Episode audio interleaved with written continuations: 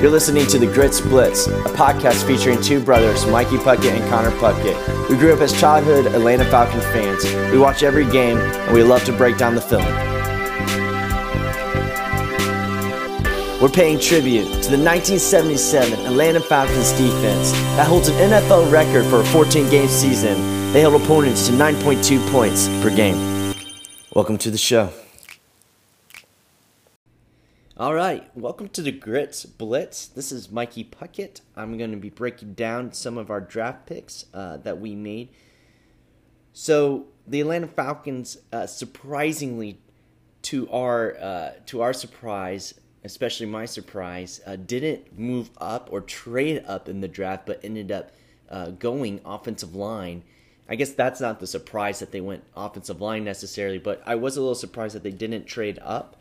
But there is rumors, and from what I'm hearing, is that we attempted to try to trade up to uh, the 10th overall pick, uh, hoping to try to land uh, linebacker Devin White or uh, potentially uh, one of our defensive end, defensive tackle prospects that we wanted to see go off the board. Uh, there was, you know, there was available defensive linemen, defensive ends like Brian Burns at Florida State University available at the 14th pick. But I do think that picking Chris Lindstrom at guard, number 14, was a safe pick.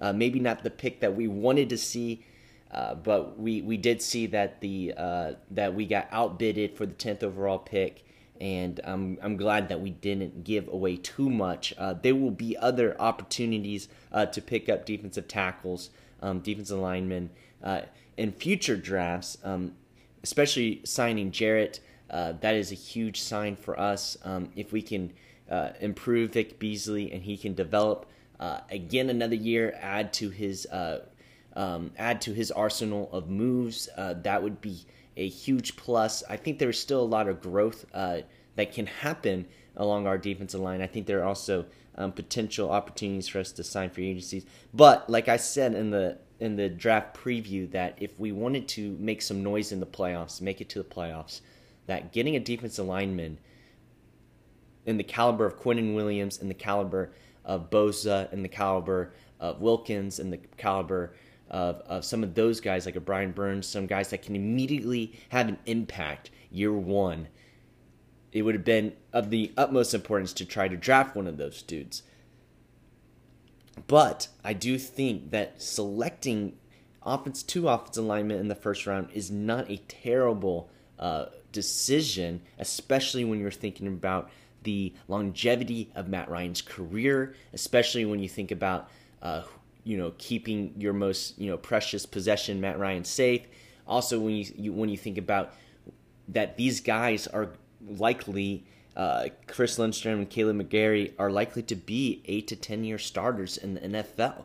That is a huge upside. So we can't uh, neglect the fact and and be totally upset that we didn't get a defensive lineman, especially when you get two guys that are potentially going to uh, be great players uh, for us, and that a lot of um, draft uh, analysis and scouts have said that these guys are NFL ready today.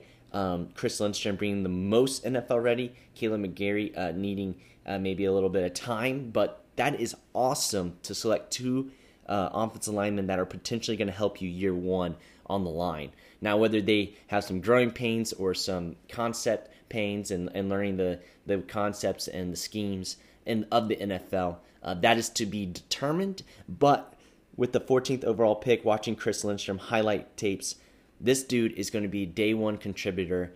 Uh, it does make the decision to sign um, two guards uh, before the draft a little interesting uh, we did just let go of Fusco. So you have Chris Lindstrom. People say that Chris Lindstrom can play tackle. He's athletic enough uh, to play outside. Uh, that would be awesome as well. Overall, though, adding that depth to the offensive line is never a bad thing, but it is it is what we would call safe, um, maybe a little bit, um, and not.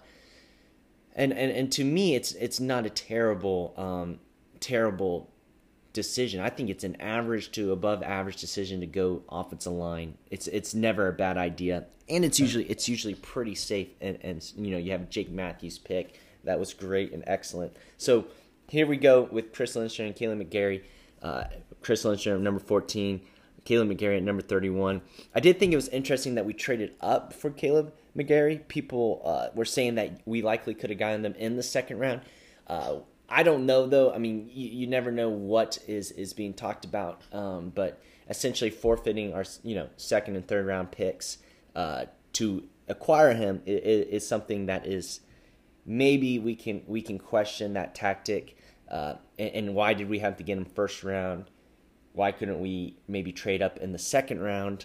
I don't know the answer to that, uh, but whatever it is, the uh, Thomas Dimitroff and Dan Quinn felt like it was urgent enough to move up to try to snag him uh, before before the second round. So we got Chris Lindstrom, we get Kaleb McGary. That is a good, good, solid two solid picks. Maybe not the sexy picks that we want to see, like Calvin Ridley a year ago, or the Julio Jones draft, or you know when we when we selected like Vic Beasley.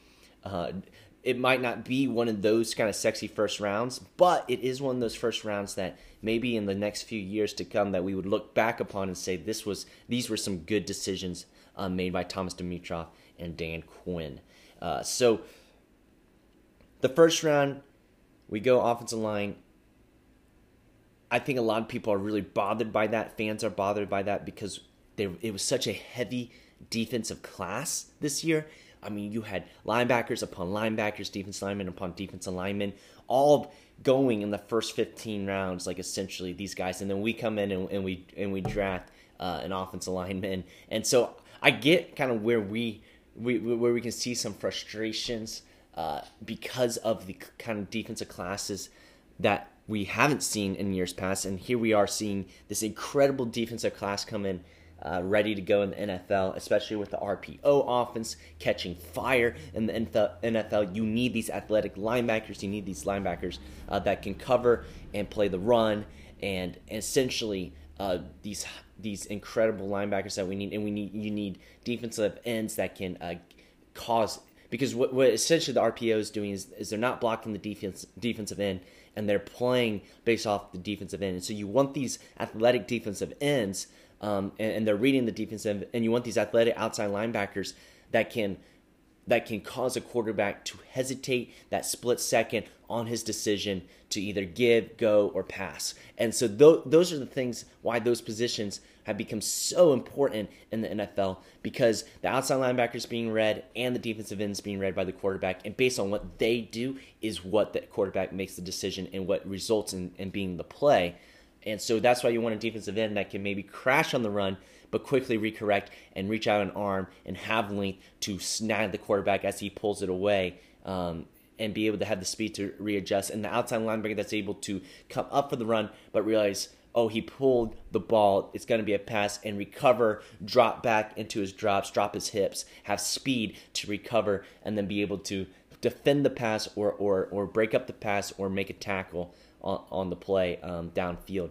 So th- that's what you're kind of looking for. And so in this class, I agree. They were those guys were available in full, and, and, and I wish, in my personal opinion, I wish that we went after a Devin White. I wish that we went after a Quinnen Williams. I wish that we went after a Bosa. I wish that we went after a Wilkins and tried to beef up our defense because that has been the ailing problem of this team over the last, essentially under the Matt Ryan era the problem has been the defense. He has gotten zero help on defense. We have been a middle of the pack to above to above average to elite on offense, never below average on offense. We've never been abysmal. We've never been um, completely terrible and horrible. Even though last year we were like Steve Sarkisian is is calling plays. Um, and calling plays in a way that is essentially a formula, not calling plays to win the game. He has an equation that if he can get this amount of runs and this amount of passes, then likely will win the game instead of just going after the W.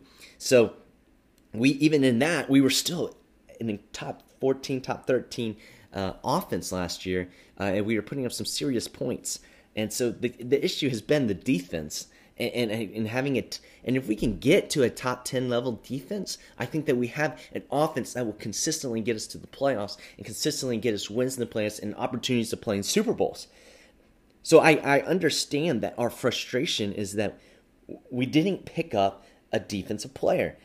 I feel that I understand that, but at the same time, picking up Chris Lindstrom and Kaleb McGary is not a bad thing. It's not it's not like we completely whiffed on the draft. It's not like we went after quarterbacks or or whatever you know uh, a lot of teams like to do is go after a quarterback, um, draft a bunch of quarterbacks um, and running backs um, that are you can sometimes be um, busts, and so that so so we got these two guys. Um, what I like about Chris Lindstrom is he's when I watch his highlight, his great feet. His feet are always moving, always moving. I love that there are plays where he uh, in pass protection is is uh, at times he chips and, and double on a guy and realizes that that guy, the right tackle, has, and then he rushes back over to make another block on another guy. It, he's always blocking somebody. He's never just standing around. He's always looking to make a block. He's never taking a play off. Uh, he he's really tough. He's really aggressive. Uh, he I watched some of the Clemson tape. He uh, was able to go tat for tat uh, with that with that incredible Clemson defensive line. All NFL guys, all drafted. He went tat for tat, play for play with those guys. That is a great sign. We have a day one starter at guard. Boom. Awesome. Kaleb McGary. What I love about him is he is he is big, he is aggressive, he plays angry, he plays fierce, um, he plays um, with a lot of toughness. I think that he can develop into an incredible uh, tackle for us. Um, also, there's potential that he may play guard. But that's what you want. He has good feet. He's aggressive, toughness. I think that's something that's been lacking on our offensive line is toughness, aggressiveness, aggressiveness, um, and, and, and edge. Playing with an edge and a chip on our shoulder. We should be able to run the football really well. We know in Dirk Koetter's offenses, he wants to run the ball. So is it surprising that Dirk Koetter, Dan Quinn, Thomas Dimitroff draft two offensive linemen? It's not surprising. Even under Dirk Koetter, that's what we drafted a lot too um, and Mike Smith. It's not surprising. We want to be able to run the football. So then we don't draft in second round, we don't draft in third round, but we do uh, get two round four picks. Um, at number 111th, we take Kendall Sheffield from Ohio State University. Watching his highlights, he doesn't flash as like an elite tackler and maybe necessarily an aggressive big hitter, but he is an incredible cover corner. I mean, he blankets uh, wide receivers. He plays the ball extremely well in the air. He has the ability to play really well. He is extremely fast and extremely athletic. Now, the, my big problem is the tackling. That's something that we have an issue on on Atlanta Falcons defense. Our defense is terrible at tackling. Just watch us over the last few. Under Dan Quinn, we have been horrific at tackling. I mean, I have been watching our team, and I cannot tell you how many times it's like I don't know, a guy's wrapped up, getting pulled down, and we let go and they break for another five, ten yards. I mean, those things are crucial, and, and we need a guy that can be able to make tackles. But I don't mind the pick. Kendall Sheffield is he, he's he is a pro corner. He's going to play in the NFL. I think we did a good job. I think he's a good pick. I want to see him get better at tackling. Um, at number 133rd, we take John Cominsky from Charleston, defensive end. Watch some of his highlights. He is pretty slow. Uh, he is not very fast, but he's huge. He's a big, big boy. That dude uh, is is really, really big. I don't know why we take him so early. I mean, it's one of those things where you could probably take that guy in round six, um, or round. You know, we didn't have a seventh pick, but a seventh round pick. But th- those are things that kind of go through my head. Is is this dude I think this guy, it'll be interesting. Um, but he is a big dude. He does add depth to our to our D, our D line.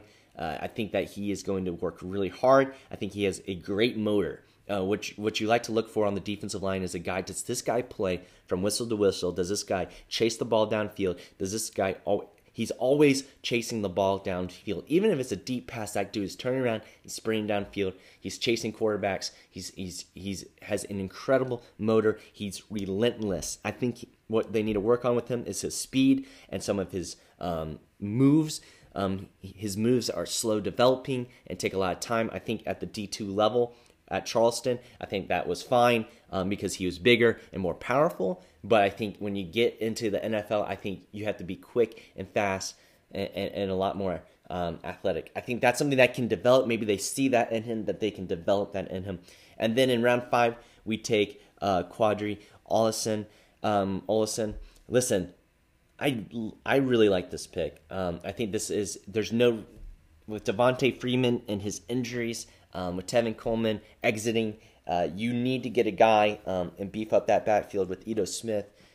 This dude is a big bad back. I mean, he has he is thick, he is big, and he has he has good speed. He's not like he has doesn't have uh, burner speed. He doesn't have breakaway speed, but he has the kind of speed that's quick. In, he's quick enough with his first one or two moves to create some separation, and he has enough speed to hold that separation. Now, when now he does get chased down, he does get tackled. We're not going to see this guy break off incredible um, runs unless they can develop that this year and get him. Like we're not going to see him break off 90 yard, 80 yard breakaways unless they develop that in him and pick up his speed. And that's something you can do.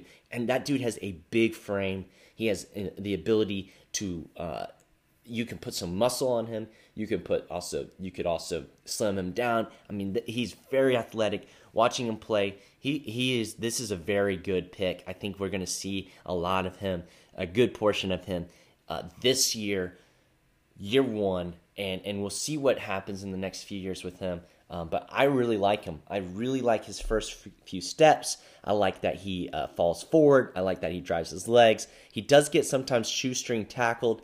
That bothers me a little bit, but that's kind of common with guys with long legs and big guys. It's hard for them to get their knees up. So at times, you know, an arm can come flailing out of a pile and, and snag him by the foot, and he trips up. But if he can work on a few of those things, um, work on his feet, um, this this is this guy, this guy, this guy's really really good. Uh, in round five, um, Hunter second overall, Jordan Miller, cornerback from Washington. I think this guy's more aggressive and, and, and plays a little bit more an edge than Sheffield, uh, so it'll be interesting to see him compete. Um, this this is really an adding depth to the cornerback position, especially um, with some of our guys exiting uh, this offseason. So I don't I like the pick as well. Uh, he he's a great cover corner too. He he does a good job. I think he, he will be a great. I don't know if he he's going to get a ton of playing time this year, um, unless there's injuries. But I do think he's going to add depth um, and, and what, I like to call it is he, he sets the floor higher. So the bottom of our cornerback level is not as low as it has been before. He, he brings the floor up, uh, creating more competition, which is always good. Um, and then round six at 205th overall, we take Marcus Green, wide receiver at UL Monroe. This guy uh, is, is going to be a special teams guy. This guy is is pretty fast. Um, and he has a good speed, elite speed. I think we'll see him on the special teams. I think we'll see him this year and see how he can contribute. I'm excited about that this pick as well, and maybe maybe we do. Maybe he works in a little bit at wide at wide receiver. Uh, we'll see that as well. But we are we are pretty. We have a lot of depth at wide receiver. So those are our uh, how many picks do we get? One, two, three, four. Those are our seven picks uh, for 2019. I would I would say it's pretty pretty pretty average, above average. Uh, I think we we fill some needs. Um, I still think the gaping need is our defense of line. Uh, but I don't. There's nothing wrong with trying to build up your offensive line. I really like that. So that's the 2019 draft. I would like to change the subject a little bit and talk about our schedule.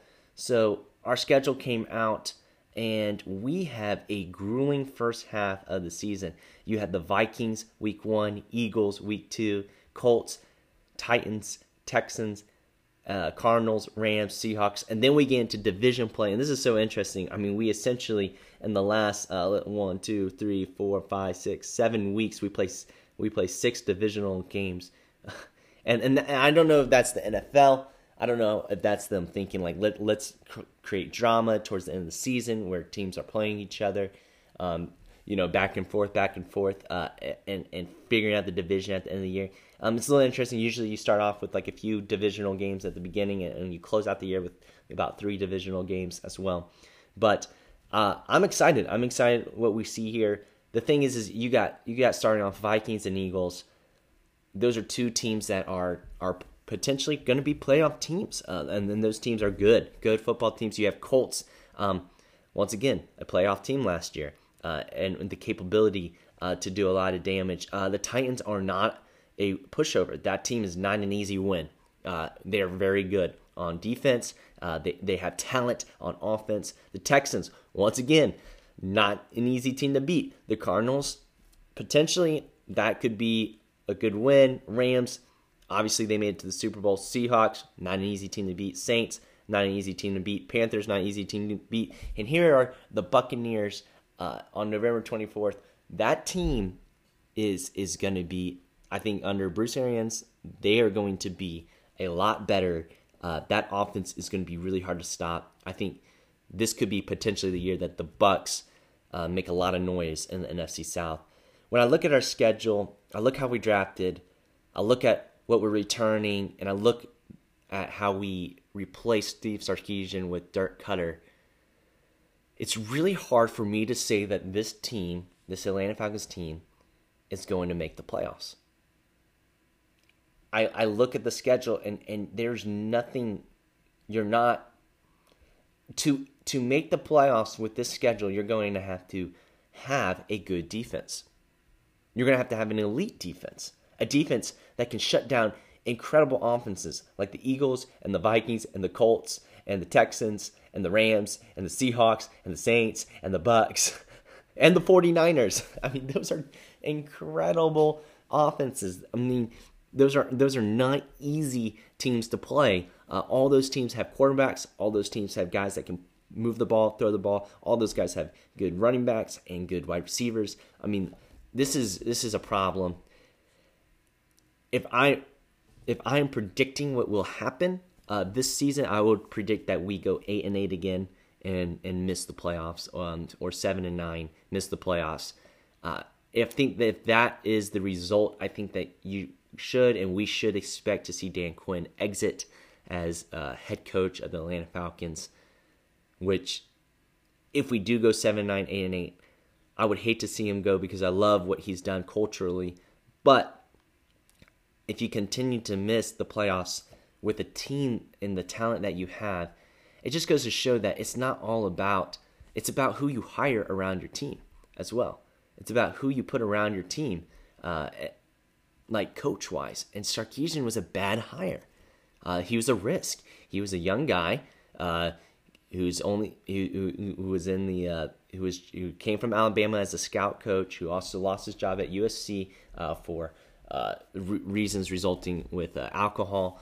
And and you hire this guy and and he doesn't perform for two years for you guys. Uh, this is this is one of those things, and then you you go with a Dirk Koetter, and we'll see if Koetter has learned from his past I don't know. I mean, I think once again, uh, our offense will be very vanilla, uh, and, and, for no reason it should be vanilla. So th- that's some of my takes, some of my thoughts on on, on what I'm seeing. Uh, I'm I am excited though to have a good offensive line uh, for years to come, protecting Matt Ryan as he begins to take in maybe um, starts to enter into the latter parts of his time in the NFL, um, especially as he ages uh, to protect his body. So th- these are some of my takes. These are some of my thoughts. Um, we appreciate you guys. We appreciate everything you do for us. Um, how you guys listen each and every time we put something out.